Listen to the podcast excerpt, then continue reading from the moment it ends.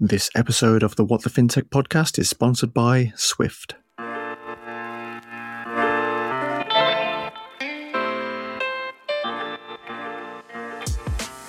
Hello and welcome to another brand new episode of What the Fintech, the podcast from the team behind Fintech Futures and the Banking Technology Magazine. My name is Paul Hindle, editor at Fintech Futures, and for this episode we're joined by Jack Pouderoyen, innovation manager at Swift. Jack, welcome to the show. Hey Paul, thanks a lot for having me. Excited to be here. Well, it's great to have you here. Just to get started, we'd like to quickly let us know a bit more about yourself and, and the work you're doing at Swift then. Yeah, sure. So I've been with Swift for about two years. I sit as part of our strategy and innovation team as a lead looking at all of our initiatives related to digital assets, digital currencies, and the, all the digital networks underneath. So I, I represent Swift on various industry initiatives, like the Regulated Liability Network, for example. I've been involved for running some of our experimentation in the space. So notably, for example, blockchain interoperability experiment last year.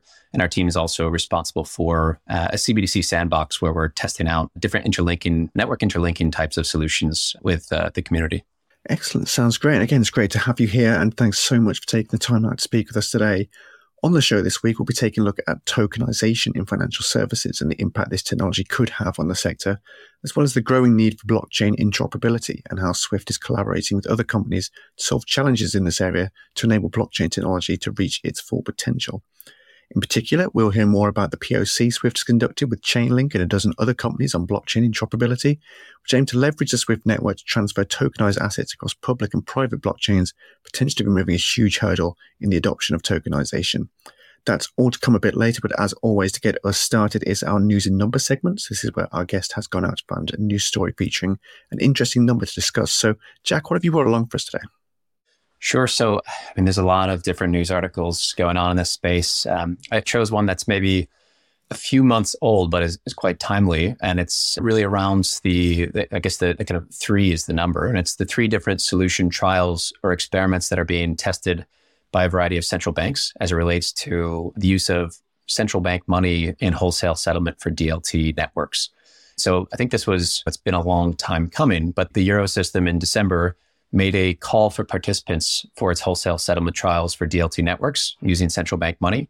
And a large part of that is really around this kind of focus on leveraging central bank money as the kind of safest risk-free settlement asset to settle transactions on D L T networks. And so as part of it and why it's timely now, we just had the deadline for submissions for the first wave come through this past week. And so you have central banks of Germany, France, and Italy each responsible for championing or trialing different particular solutions in the market. I think this is a kind of a, a really strong sign of, of central bank and you know, support and various industry market participants coming together to start to test how transactions can efficiently and effectively settle on D L T networks, specifically with on-chain forms of, of cash or other forms of central bank money, so to speak. And so I think this is really a good moment kind of marking the industry driving forward. Yeah, definitely. It's, it's really interesting. As you mentioned, the trials and experiments hoping to take place um, later this year. With this activity going on in the space, and what's the most exciting thing for you then about these kind of experiments taking place with some of the larger Eurozone economies as well? And what would you say the next steps to, to come from these experiments? Yeah, I think it's kind of testament to the overall focus that institutions, both public and private sector, have on tokenization and the ability of D L T networks potentially you know, drive real benefits in industry. And what we'll come to a little bit later as well is the push for the industry to have forms of, of cash for settlement, whether they're on-chain or off-chain. And so I think what we see here is a, a variety of different potential solutions that can start to solve that payment leg, specifically as we look at delivery versus payment or payment versus payment type solutions, um, and looking at kind of secure and scalable ways of, of having payment legs leveraging central bank money. Of course, that's only one particular form of cash or payment leg, but certainly an instrumental one, specifically as we look at securities markets. So I think we'll see over the next five or six months, submissions for the various waves around delivery versus payment and payment versus payment use cases, testing out these different trials and solutions, and then looking to see reports on the back of that from various industry participants and what's actually been submitted and, and tested. I think this is going to be really important and taking the findings and seeing how that can help drive the industry forward towards scalable and, and sustainable types of solutions. Excellent. And uh, looking at C B D Cs in general, we've had the recent news that Donald Trump essentially saying that he wouldn't allow the creation of a C B D C in the U S if he wins the next election. In the U K, there's recently, the Treasury and the Bank of England have recently said that they'll continue work in the area, but no financial decision has been made for a potential launch yet. So where would you say we are now globally then in terms of the outlook on C B D Cs then? Is there still good optimism there, and, and what killer use case are, are industry players really pushing for and waiting for there? It's a really good question. I think you can come at this and, and look at it in a couple of ways. I think first and foremost is probably distinguishing between the types of C B D Cs that there are. So really thinking about a wholesale C B D C that's meant for financial institutions and wholesale settlement versus a, a retail or general purpose C B D C, which is something that's meant for the general public. And if we think around central bank money today, you have reserves and you have cash. And central bank reserves are, are already digital in a sense. So I think whether or not you actually believe in, in central bank digital currencies, I think it's important to understand which C B D Cs you're actually referring to. And then I think ultimately the, the momentum is quite clear in the industry. You have something north of ninety-five or ninety-eight percent of central banks that are exploring C B D Cs actively, and that represents a vast majority of the global G D P today. And so I think it, it really will come down to specific use cases, but I think that's going to be probably a bit easier and more near term on the wholesale C B D C side, just given that it's very akin to what we have today in terms of digital reserves. And then I think the other aspect is that this is going to be a kind of a, a long journey and period of coexistence, and it'll be staggered across different jurisdictions. And ultimately, that's going to depend on each jurisdiction's kind of use cases and rationale for bringing a, or looking to bring a C B D C into the fold. Different jurisdictions have different policy objectives and goals. And so I think we'll see a very kind of mixed bag over the, the next uh, number of years in the rollout of, of C B D Cs and how those fit into the, the ecosystem of money across different jurisdictions.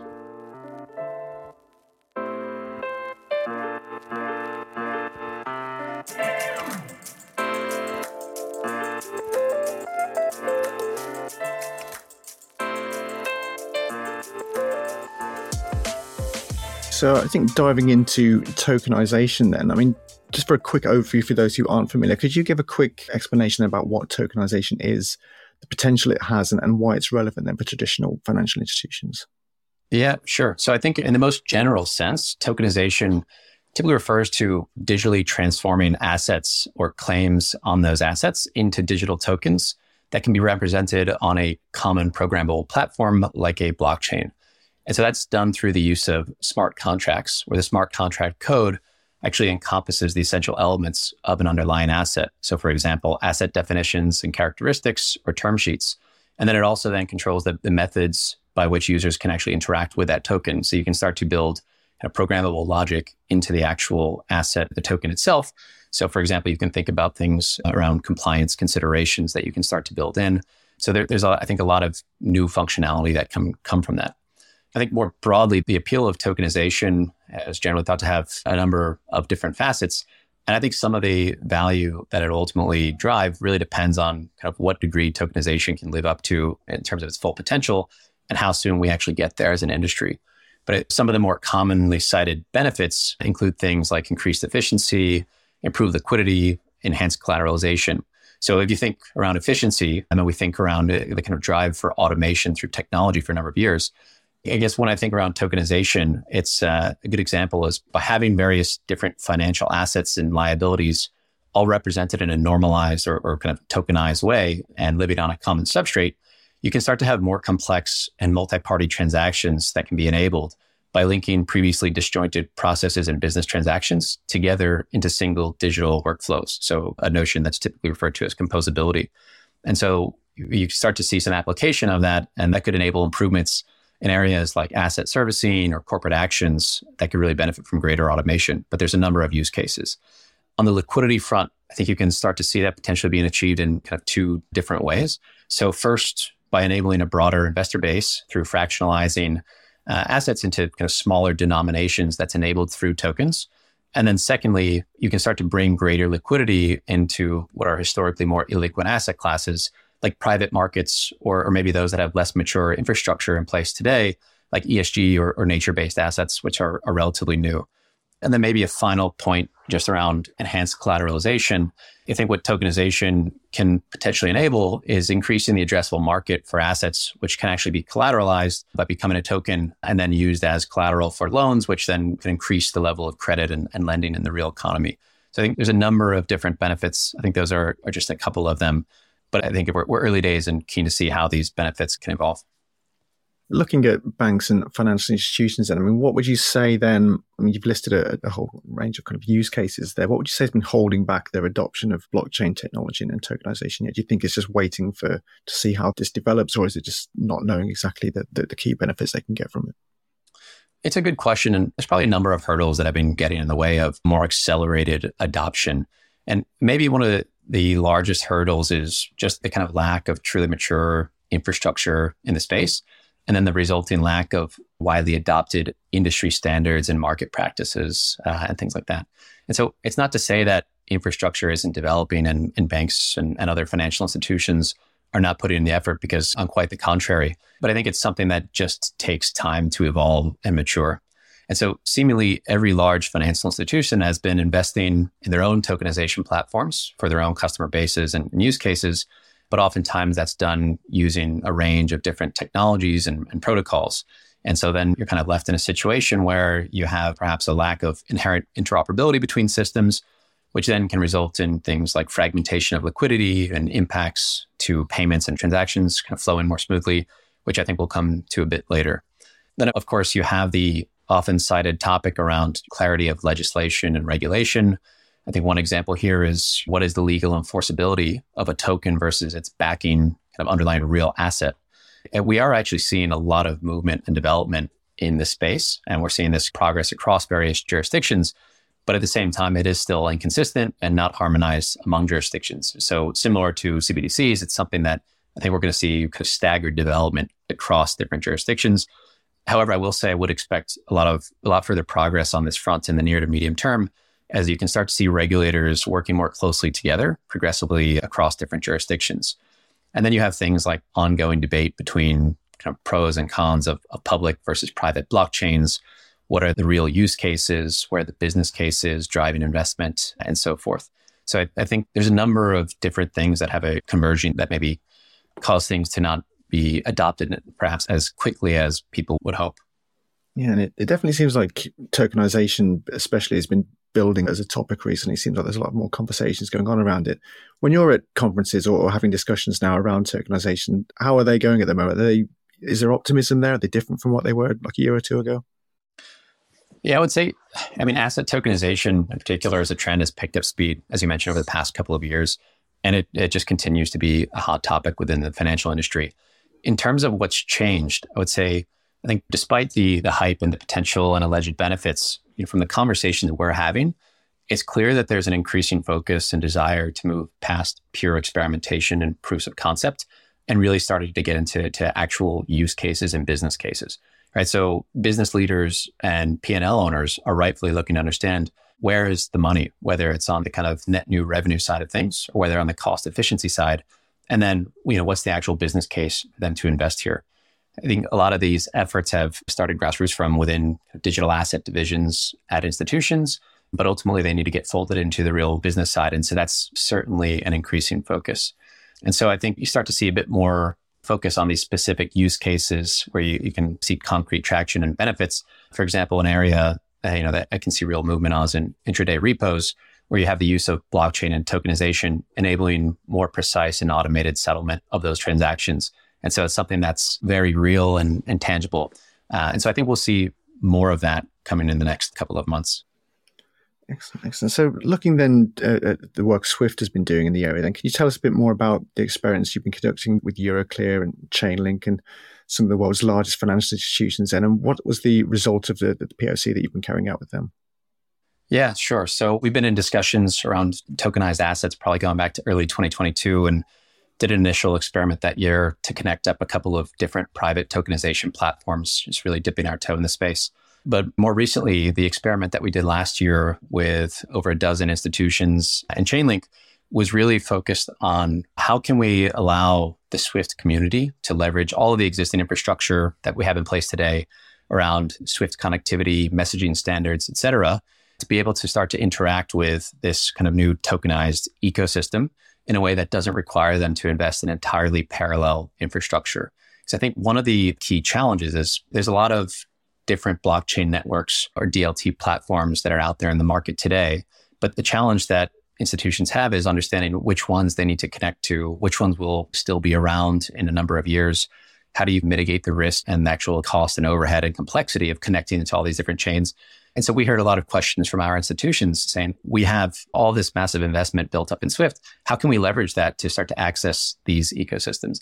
And so that really was the, the kind of foundation for the experiment that we ran last year, which effectively had us partner with Chainlink as a technical partner to allow our institutions to send standing Swift messages, do a kind of a translation into message requirements that are necessary for these different blockchain networks.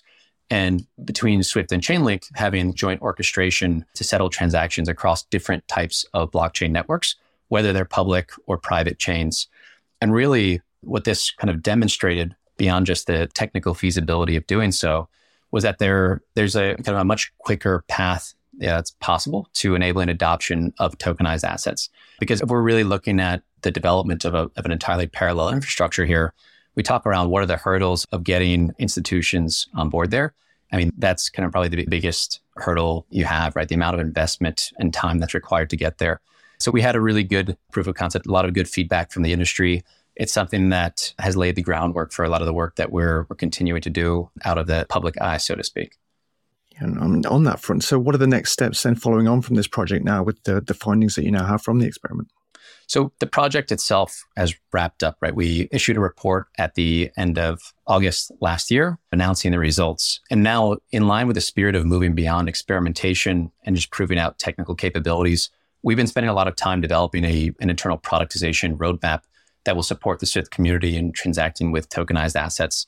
So there's several parts to that. One of the largest focus areas is really around solving for the payment leg, in particular for kind of delivery versus payment transactions. So you can think around payment or cash leg can be a variety of different options, whether we're talking about traditional forms of payment through correspondent banking or R T G S type infrastructure, as well as some of the, the kind of newer on-chain cash leg constructs, whether that be something like a central bank digital currency or even tokenized commercial bank money in the form of tokenized deposits or regulated stablecoins or, or a combination thereof. I think ultimately there's a, a desire for the market to have a form of cash on chain to enable truly atomic settlement. But we also recognize the need to enable optionality and support a variety of different types of, of options there. So that's, I would say, a large area of focus for us going forward. Excellent. We hear a lot about blockchain interoperability now at the moment as well. So why is that so important? And what progress are we seeing on initiatives trying to solve that at present? I would actually say it's it's a bit about the blockchain interoperability, so connecting two different types of blockchains, for example. But equally and, and probably more important is also about just blockchain connectivity, we'll call it. So for example, between blockchain networks and the existing off-chain infrastructure systems and applications that run the financial system today. And I think this broader question of interoperability is one of the marquee challenges for the industry to address and, and can be a very real problem if it isn't. So when we think about it, for all the alleged benefits that tokenization and, and blockchains can bring to the financial market, if it's inherently built in a kind of a fragmented way, then liquidity will be trapped across different types of platforms and liquidity across the market will suffer as a result. And so then the risk is that we end up in a neutral or even a kind of a net worse off position than we're in today as an industry, where you have a greater number of platforms holding segregated liquidity. And so I think that's probably the, the worst case that ends up happening. Now, I don't think that will end up being the, the result. And the industry, from all of our discussions, is widely aware of the importance of and the need for interoperability, which grounds a lot of the work that that we're collectively driving forward, both at Swift and, and others within the industry.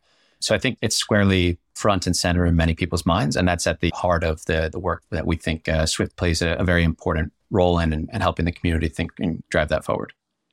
Excellent. And obviously, we're still quite early stage of the year at the moment. I mean, when you're looking ahead for the rest of twenty twenty-four, twenty twenty-five, I mean, what uh, do you expect now in terms of the, the progress there? Are there any initiatives going on at the moment that, that you're particularly excited about over the next year or so? Sure. So probably at the risk of sounding redundant, I think there's a lot of focus on the, the cash or payment leg and, and having a form of, of on-chain cash. So I think while a lot of the focus in the industry has been around C B D Cs over the past couple of years, just given the profile, I think we'll start to see a lot more development around tokenized commercial bank money. So you see there's already a number of kind of larger banks out there that have been issuing their own tokenized deposits, or communities of banks looking at this uh, within certain jurisdictions. And I think that is something that will continue to pick up speed.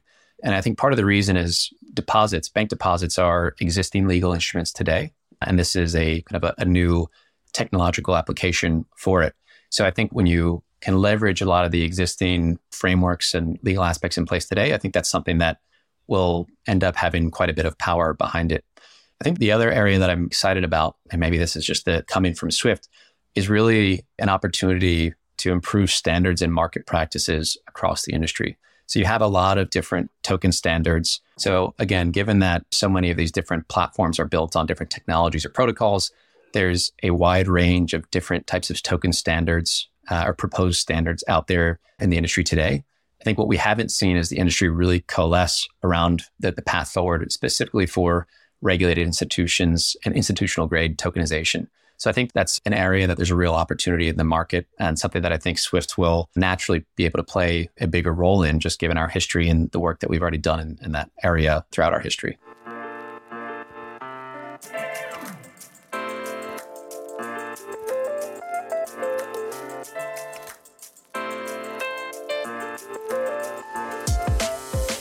Thanks again for taking the time out to speak to us today, Jack. To close out the podcast, we have our now infamous FinTech Jail. So this is where we ask for an industry term, buzzword, or trend that you've seen or heard enough of. Jack, what would your selection be for this week? Yeah, you have a quite a long list of, of words already. So I think maybe to, to offer a new one is the kind of acronym R W A, as it's intended to stand for real world assets. And so I think the reason for this is that many in the, the Web three or tokenization space continue to mention this hype of tokenizing R W A or real world assets, of bringing these assets on chain for all the alleged benefits. But coming from a, a career in the banking industry, the R W A term has already existed for quite some time to refer to risk-weighted assets. And so I think it's an aspect of the taxonomy and being able to speak parlance that makes sense with many of the players in the regulated institutional space today. We have risk-weighted assets referring to bank capital rules and regulations. So I think that speaks to a need to frame the thinking within the context of more traditional concepts and, and terms that are already well understood by the community today. Yeah, it's, a, it's an interesting one. It does seem like it's a potentially redundant term in that sense then, especially when it comes to, to new technology. Do you think adding new terms in for the sake of it, or potentially changing acronyms like this one, could put people off? And actually, as you've mentioned, framing things in the context of more traditional terms will actually help more people understand and potentially boost the uptake of the technology? Yeah, it's a really it's a really good point. I saw an article the other day, I think on Twitter, where someone posted a, a matching definitions of what's the equivalence of the traditional financial services industry versus the Web three language, just to draw the parallels between different words. And I think it's the point you raise. It does introduce a lot of new concepts, which then leads to perhaps confusion or lack of education around that. So I think there is a lot of work that the, the kind of Web three space can do, or the industry can do, to start to make the technology more easily understandable and relatable. So I certainly think it's an area that could be of focus.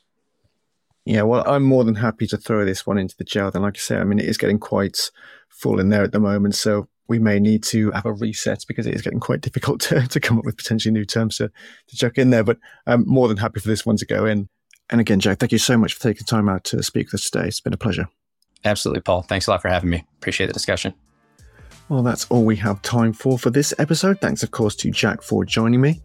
As for FinTech Futures, you can find us online at fintech futures dot com, on X at FinTech Futures, and of course on LinkedIn. If you like this podcast and our other episodes, you can subscribe on Apple Podcasts, Spotify, SoundCloud, or your favorite podcasting service to get notified about future episodes. Thanks as well to Arama for editing this podcast. You can check them out at arama dot t v. As always, thank you very much for your support. We'll see you soon for another episode of What the FinTech, but until then, goodbye.